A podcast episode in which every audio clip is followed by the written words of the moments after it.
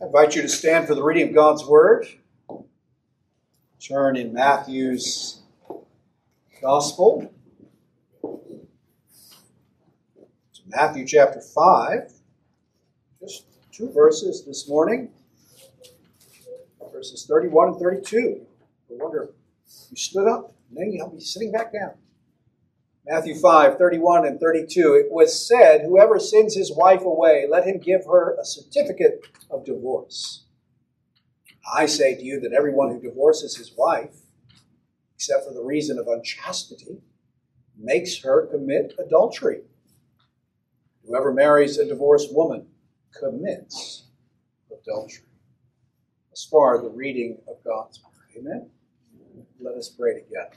Gracious Father, I ask as we take up a, an unwanted topic in many ways, that our wants would be your wants, our thoughts would be your thoughts. I pray that you would marshal us, marshal my words, marshal my mind, marshal all of our minds, that we would think your thoughts after you. We would walk your walk we would understand what is important, what is not, and live according. For those purposes, I ask your blessing upon the reading, preaching, hearing of the word this day. In Jesus' name, amen. Please be seated. I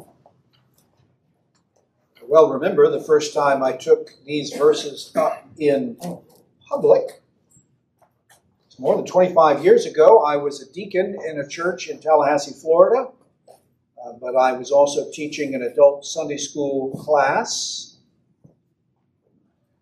Part of the session's desire to figure out whether they should help me go off to seminary or not. They had me teaching adult Sunday school. Uh, I was teaching through the book of Matthew, and the class was what those kinds of classes are. There was some give and takes week by weeks, and sometimes really good discussions, sometimes not. Sometimes people saying things that the young teacher thought, "My goodness, why why have you said that?" I don't know what you're I don't know what you're saying, which happens in discussion classes, but it was pretty pretty typical. And then the week came, and I read these verses out, and I could perceive something of a change in the atmosphere of the room. It didn't get hostile. Nothing terrible happened, but there was definitely in the tenor of the conversation a different quality. There was a tension. Because the topic of divorce stirs and divides. It stirs people because at this point in this country, most people are touched by divorce either directly or fairly close. That is, you're either divorced yourself, or like my wife and I, we are children of divorce. Both of us come from what are called broken homes. Or uh, maybe one of your children is divorced, or more than one, or someone else that is close to you. The first first wedding I was ever a part of, I was the best man in a wedding. That wedding ended in divorce. It's all around, and it's never happened. It's never happened. And so that, for some people, it brings very raw emotions to the surface. surface. Others, still a sorrow of one kind or another. So it stirs. Topic also divides because people have very strong opinions, as they do when they have strong emotions, and they come from different backgrounds, and they may have come from different churches that have different uh, views about divorce. Can there ever be a divorce for a Christian? If there can, on what grounds may there be a divorce for a Christian? If there has been a divorce, what, what if anything, uh, pertains to that person now? Can they remarry? Should they remarry? Should they never remarry? All those things, and people have opinions, sometimes born of study, sometimes born of their own experience that they are trying to legitimize one way or another. So it divides. Uh, it does today, and it did in Jesus' day. It was a divisive topic then. Now, one thing that is particularly striking in this passage, there are a number of passages in the Bible about divorce, but one of the things that is kind of striking about this one is its brevity. I have at least one book on my shelf, uh, just uh, the whole book dedicated to the topic of divorce uh, from a biblical perspective. And I have many books that have chapters or sections, and I'm sure that there are other books besides the one I have. That is, people write books on this topic. And yet, our Lord essentially addresses it in a sentence. Now, he does have something else to say later in Matthew, in Matthew chapter 19, but it's essentially an expanded version of this by way of conversation with Pharisees. He doesn't substantially uh, alter, doesn't alter at all. He, he, he doesn't uh, substantially augment, he does. This is fairly small, narrow. I want to think about it this morning. There is a, I'll tell you, you, I have I preached very long sermons about divorce. I, I read a very, very old sermon that I preached on divorce. I got to the end of it, I thought, that must have been a two hour sermon.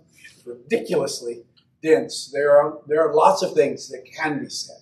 I'm not going to try to say them all this morning. I want to focus uh, on this passage in two, two ways. I want, to, I want to divide my remarks by that which is painfully easy and that which is wonderfully difficult, painfully easily, painfully easy, and wonderfully difficult. We'll start with the painfully easy. This is the third in of six, what we call antithesis in Matthew 5. Those are those sections in which Jesus says, You've heard, or it was said, uh, one thing, but I say to you. That's the antithesis, the, the two ideas that are in contrast with each other. This is the third.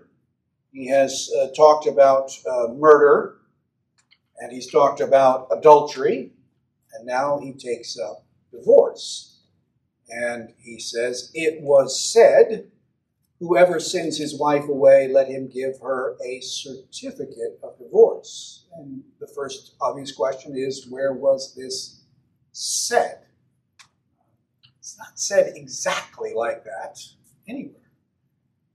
But we write clear on what he's referring to. The Old Testament does not have a command to divorce. It does. There's no there's no passage in the Old Testament in which God establishes or gives divorce. There are a number of passages that assume divorce as a given practice, as a given thing. Uh, the high priest, we're, we're told, the high priest may not marry a woman who is divorced. So obviously there were some around. Uh, Deuteronomy 22 says of a man who falsely accuses his bride of being unfaithful to him before they were married, that is, while they were engaged. She has presented herself in one way, and he, he falsely accuses her of, of, of misleading him on that point. Once it is shown that he has falsely accused her, then he must uh, give a compensation and other things, and he may not divorce her. So there are passages that assume the presence and the practice of divorce. The passage that is reflected here is really something of a peculiar passage. Uh, it's it's uh, an unusual passage, Deuteronomy 24. I'm going to read it to you. It's only four verses. Uh, Deuteronomy 24 says, When a man takes a wife and marries her, and it happens that she finds no favor in his eyes because he has found some indecency in her, and he writes her a certificate of divorce and puts it in her hand and sends her out from his house, and she leaves his house and goes and becomes another man's wife. And if the latter husband turns against her and writes her a certificate of divorce, and puts it in her hand and sends her out of his house. Or if the latter husband dies, who took her to be his wife, then her former husband, who sent her away, is not allowed to take her again to be his wife, since she has been defiled, for that is an abomination before the Lord, and you shall not bring sin on the land which the Lord your God gives you as an inheritance. Now, it is, it is a uh, we'll just say, an interesting passage for a number of reasons, most of which we don't need to pursue. But what you will observe is that there's actually no uh, uh, decree or ruling that you divorce. Primarily, what the passage is about is a very narrow prohibition on who you marry. Specifically, this it's a lot of ifs and then a then. If a man divorces his wife, and if she marries another, and if that guy divorces her, or if that guy dies, then the, the fellow can't remarry that woman. Uh, you can't, it's a prohibition on serial marriage to the same person. But we won't pursue that uh, passage much uh, further, uh, just a little bit here or there this morning. But the, the thing to observe in it is it does have within it a procedure a divorce procedure, you write a certificate, and it has a ground. It gives a, a, a ground for divorce. She finds no favor in his eyes because he has found some indecency in her. So, because it has the, the language of a procedure, that is, make a certificate, and it has a grounds, this is the text that rabbis would refer to when talking about uh, divorce. Uh, this is the text that was the subject of the divorce wars of Jesus' day. By divorce wars, I mean the arguments, just like Christians now have arguments about who can and on what grounds they may divorce. So the rabbis were having similar divorces then. And the heart of the, the, the argument was what does it mean in Deuteronomy 24 that she finds no favor in his eyes because he has found some indecency in her? What does that mean? He's found some indecency in her. It actually gets worse in the Hebrew because that sounds kind of clear. But literally, what it says in the Hebrew is he has found nakedness of a thing in her. Nakedness of a thing. You're like, well, that, uh, that's clear as mud. What is the nakedness of a thing? And so, what do scholars do when they're not sure what an idiom means, or a phrase means, or words mean? We say, well, let's go find it somewhere else, see how it's used in other contexts, and that will help us understand. And so, you search all the other places where nakedness of a thing is used in the Bible, and you find one other place. And it's not about marriage at all. So, there you go. It's actually, it's kind of kind of foul. It's about digging a latrine and burying your waste because you don't want to have something indecent in the camp of the Lord. So it doesn't really help us a lot. It doesn't really help us a lot. So, because human beings uh, don't miss an opportunity to have an argument over something that is obscure, and of human beings who won't miss that chance, rabbis probably are in the top. They love a debate over things that are a little bit obscure. Uh, by the time of Jesus' day, this had fallen out into essentially two different opinions as to what it meant. And they're connected with the name of two rabbis that lived at that time. I don't know if they were still actually alive when Jesus was or not, but their names are associated with these two opinions. One was Hillel, the other was Shammai.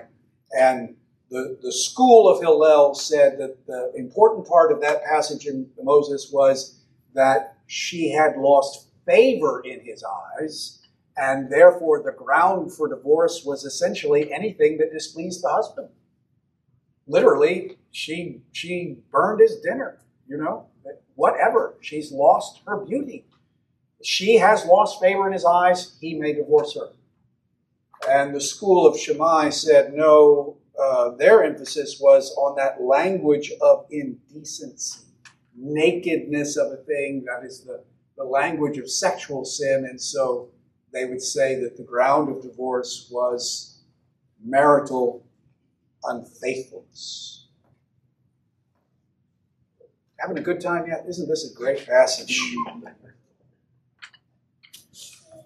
Now, I told you this is the painfully easy part. Uh, what is easy to say is that of those options, Jesus definitely does not embrace the option of Hillel, that is anything, any ground. He uh, articulates a ground.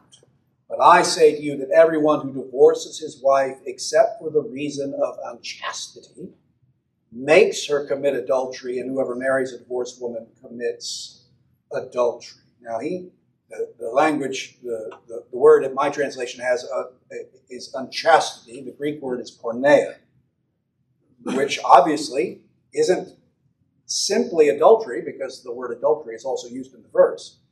Uh, porneia is broader, but it's not so broad as to mean anything. It doesn't encompass burnt dinners or I'm bored or something like that. Porneia is sexual sin.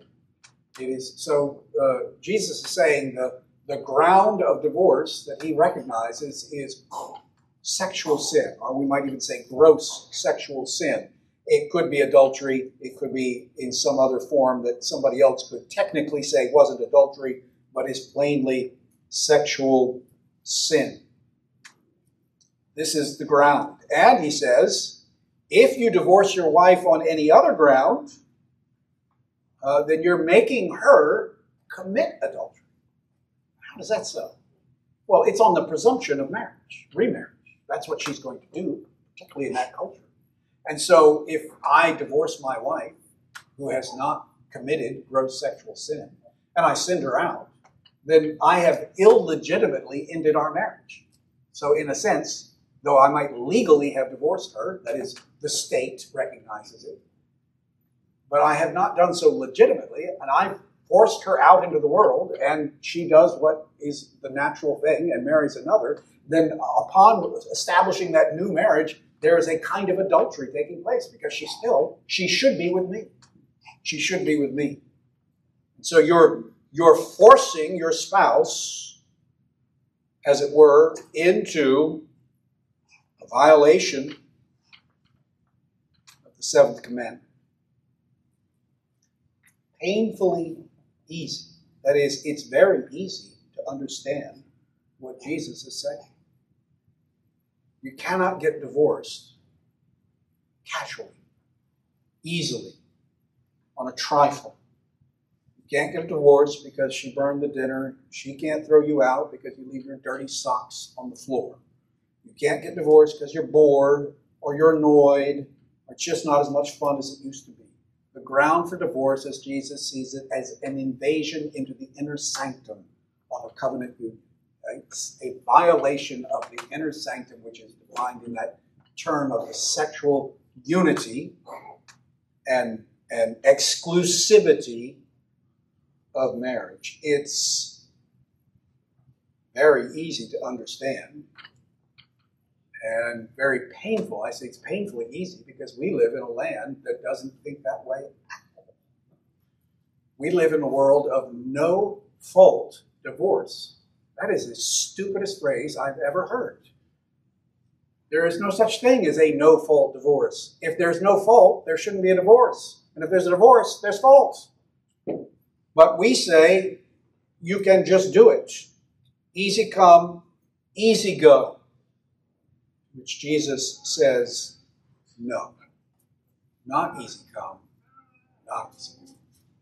There is but one ground, he says. Now, some of you might be thinking, well, we're not going to go very far down this road say, but there's another ground because Paul says something in 1 Corinthians 7. That's right, Paul does say, and he says at the time, that he's addressing something that Jesus did not address. Specifically, Jesus is speaking in the context of uh, the covenant. Uh, he's in Israel, he's amongst Jews. So these are the people that he's speaking to are all what we would call professed believers. They are all professing believers in God. And he's saying amongst them, there can be no divorce without the ground of a violation of the union of the husband and wife. Paul addresses in 1 Corinthians 7 a situation that arises as the faith goes out into the world. What happens when a believer and an unbeliever are married to each other? It's a thing that shouldn't be, but is, and it can happen any number of ways. One Christian abandons the faith after they're married, or one two two unbelievers uh, are married and one of them converts. Or most foolish of all, there are Christians who have foolishly married unbelievers. They shouldn't have, but they did. And Paul addresses that question And he provides a second narrow ground for that context, which is that if a, a Christian and a non Christian are married, and the non Christian says, I'm not staying, I'm leaving, then if they abandon, if the unbeliever abandons the marriage, then Paul says the Christian is then free to remarry. If if the uh, non-Christian is willing to stay married, then stay married. But if they abandon you, then you're free. But that's not our focus this morning. Our focus is what is plain, what is easy to understand.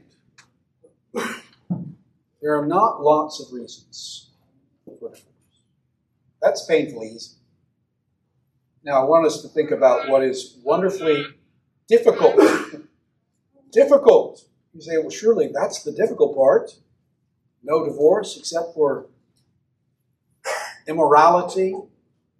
If I divorce my wife wrongly or my husband wrongly, causing adultery, surely that's the, the difficult part. No, that's just difficult to hear. It's just difficult to hear. It's not difficult to understand. That's that's very plain. Think about the direction of the Sermon on the Mount. Think about the direction, particularly in these six antitheses. Six antitheses. You know, they begin with the language of "You have heard that the ancients were told," verse 21, or "You have heard that it was said," verse 27, or "Here it was said," or "Again you have heard," or "You have heard that it was said," in verse 38, verse 43. He he he gives these things that you know. These are things that you know. These are things that you've heard. And the things that he then supplies as what you have heard or what we're told or what you've heard was said, they're quotes out of the Bible, almost all of them. They're either direct quotes like the sixth commandment or the seventh commandment, Are they're close allusions like this to Deuteronomy 4 or some other passage in the law, Leviticus, Numbers, Deuteronomy, about vows or the like. He's saying you're, you've been taught, you've heard, you've read. But I say to you something different. The difference isn't in the surface, it's underneath.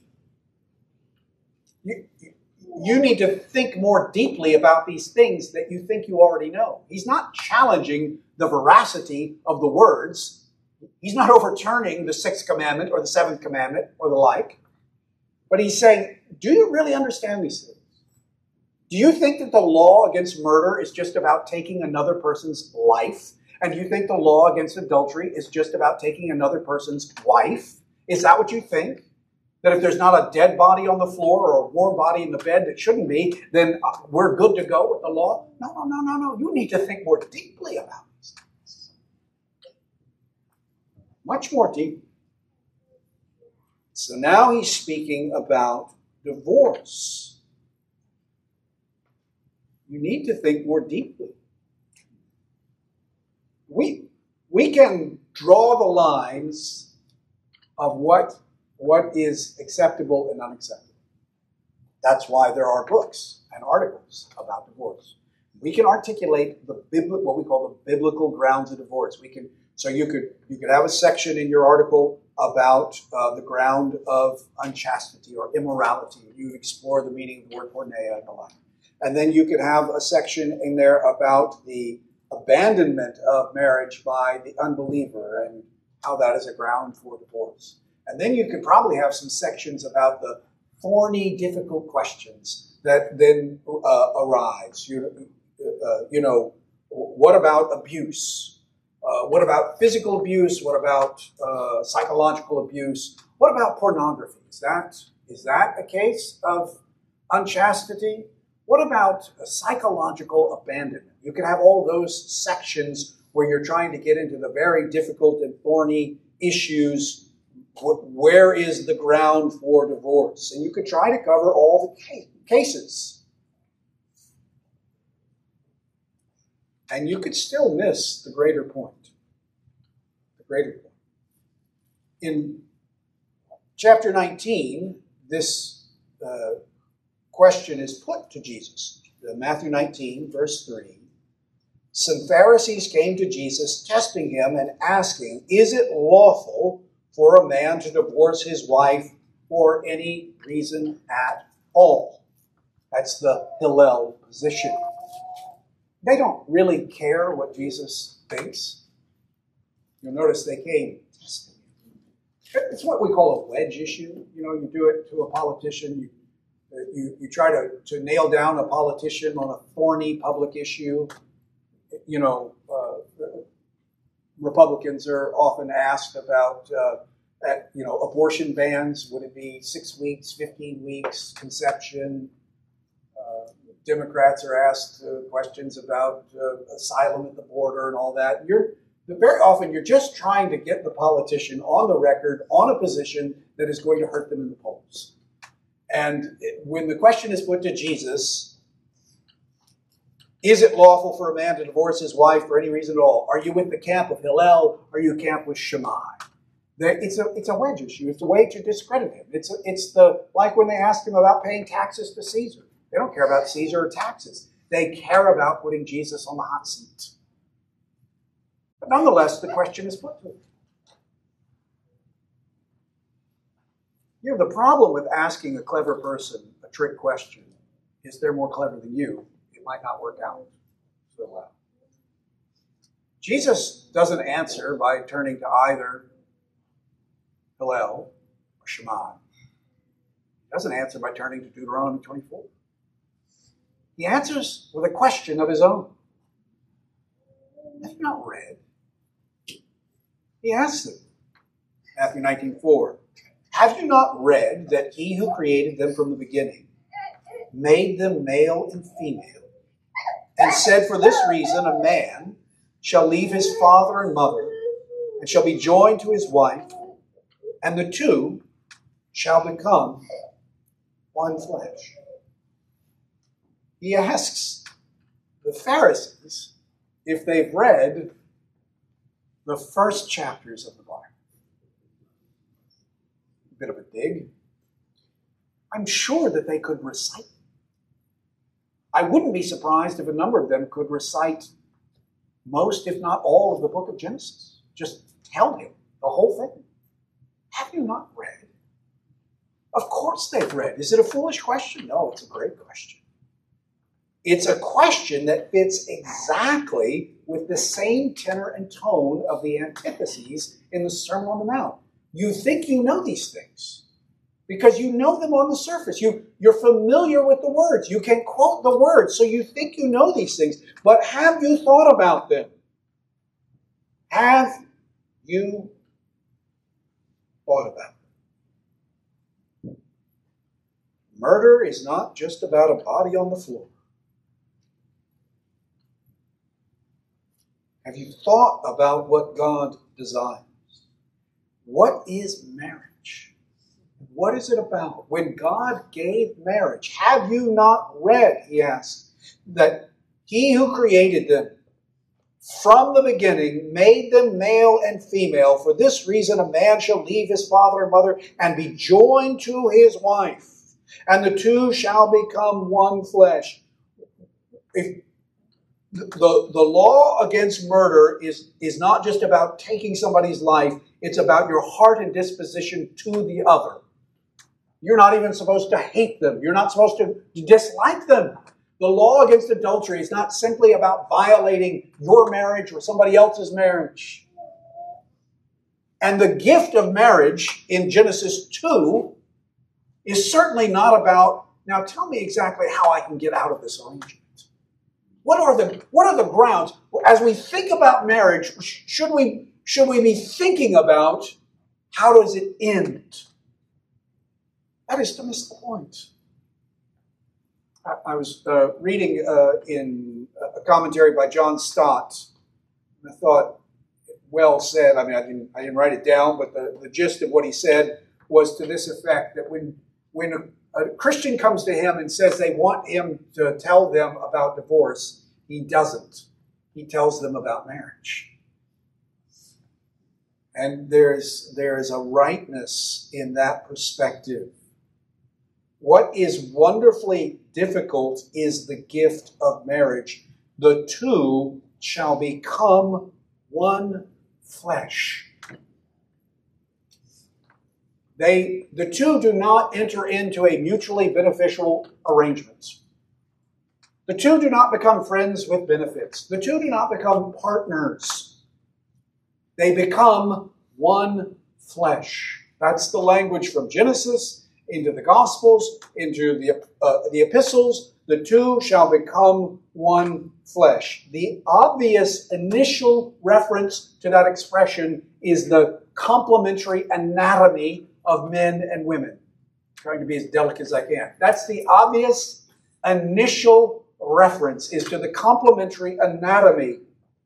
But it's not just about complementary anatomy, though that is fundamental. Because we don't use this language to describe what animals do. No cattle breeder is saying the, the bull and the cow, oh, it's a union of one flesh. We don't, we don't think of it that way. That's the starting point. That's the visceral point. But it's more. Let me just to say as an aside, and I will keep myself as tight as I can. This is this is why the, the whole idea of gay marriage is a non-starter. You cannot have it. It is not a marriage. It can you you can use some other language, but you cannot use that language. That is like saying it's dry water. It's a teeny tiny giant. It makes no sense. At the heart of marriage is hetero, heteros, the Greek word meaning other and different, as opposed to homo, which means same. You cannot have a marriage without the hetero. It's fundamental to the thing. And if we didn't get it from the anatomy, we get it from the thing that flows from the anatomy, the commonest miracle of our existence, which is children. That just pause and consider that it is only that kind of a union that produces the most stunning thing that we ever produce, which is another image bearer of God. You can do anything you want with language, you can do anything you want with your laws, you can do anything you want with your bodies, but there is only one union that God blesses with life. And you can form that union without marriage, but you ought not. Paul says that you can go to a prostitute and become one body. Interesting that he doesn't use the language of one flesh, but one body. And you might produce a life that way because you, you've done a corrupted form of the gift of marriage. But so as you're hearing all that talk out in the world, and somebody is insisting that you call other unions marriage, you have sound reason for rejecting that language. Anyway, the anatomy is a start, but it's just a start. The union of one flesh, the husband wife union, is the most important human relationship there is. That is, our, our, our relation to God is the most important relationship, but what is He like it? a bride and a bridegroom. But of human relationships, there is no other relationship like marriage. It is the, the one relationship that should have primacy over all others. So very striking to me that it is called the one flesh relationship. You know what's not called the one flesh relationship? The, the, the relationship that you might think should be called the one flesh relationship, the, the parent child, the mother child. Uh, I mean, just biologically speaking, if you were going to pick one relationship and say, which one would, would get that title? One, I mean, we are built in our mothers. We are nur- nourished and nurtured and, and constructed inside of our mothers, drawing all that we get, the nutrition, all that's from her. And yet, not only is that not called the one flesh relationship, we are told you will leave your father and mother and cling, cleave to your wife or your husband. This relationship, this relationship has primacy and a mystery about it. That's the language of Paul, Ephesians 5. if you're going to understand Deuteronomy 24, then you've got to understand Genesis 2. You're going to be thinking about writing a certificate of divorce. What is it that you're breaking? What is it that you're separating? You're not just changing address. You're not just doing paperwork. You're not just terminating a contract. You're severing flesh, a union. Now, Jesus has made it plain. Moses indicated, Paul indicates, there are grounds. It can happen. But it is no trifle. It is nothing that we ought to enter easily into. The most profound of human relationships, if we're going to end it, we must have a profound reason. It can, it can happen. Deuteronomy 24, there's grounds for divorce. In Matthew 5, there's grounds for divorce. In Matthew 19, there's grounds for divorce. In 1 Corinthians 7, there are grounds for divorce. But in none of those passages, in none of those passages is a command to divorce. It's never required. It's never required. No one should seek well, let me just quote our Lord, Matthew 19, 6. They are no longer two, but one flesh. What therefore God has joined together, let no man separate.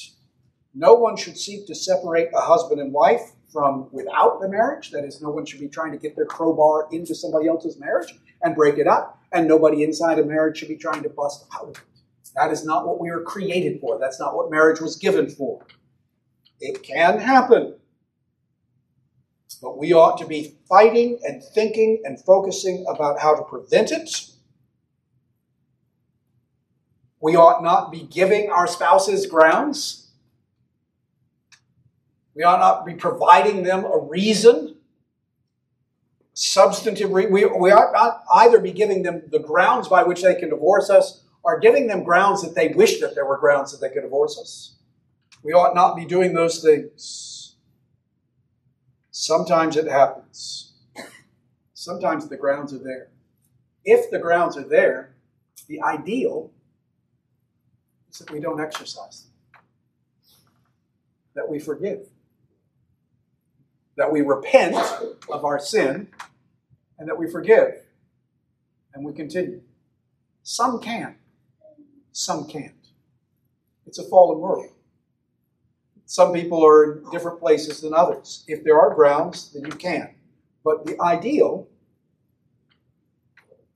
is that we don't. As you contemplate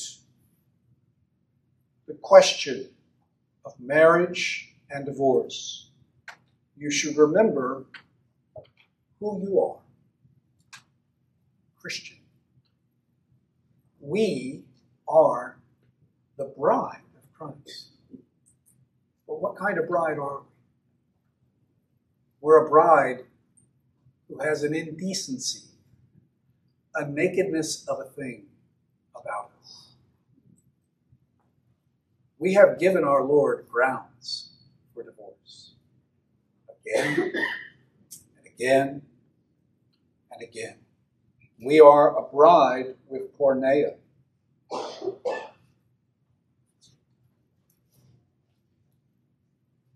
he has forgiven. If you think about marriage and divorce, you can think about the documents, the wedding license, the divorce papers. But you need to look up to our Lord. Looked at his bride said, I will make it clean. I will forbear. That's how we ought to think about marriage. Not how do we get out? How did we get in? How can we stay in? It's by the grace of our bridegroom. Amen. Let us pray together. Great and mighty God, these are not my favorite parts of the Bible, but I trust that you have purpose for us in these things. Father, I know that such a sermon as this, I have wondered if we should set our Sunday school aside and take up sermon discussion today, because such a sermon often, often, often produces questions, wrestlings, doubts, puzzles, recriminations. Pray, Father, for any that are wrestling with those things, that you would give to them wisdom to live as they ought live today. If there are things in the past that can be fixed, that they would be fixed. If there are things in the past that cannot be undone, that they would trust your grace for that. If there are sorrows of the present and of the future, that you would give them strength to bear them and go forward. Help us to live, not simply looking at the black and white, the particulars, the regulations, but let us live as we ought, as true Christians, transformed, seeking to look beyond what merely is required Look beyond what is permitted or forbidden. That we would set our eyes upon you and say, Not my will, but thy will be done.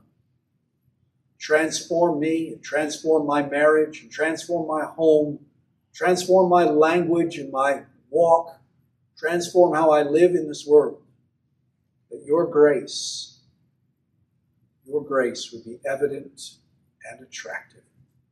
We ask it in Christ's name.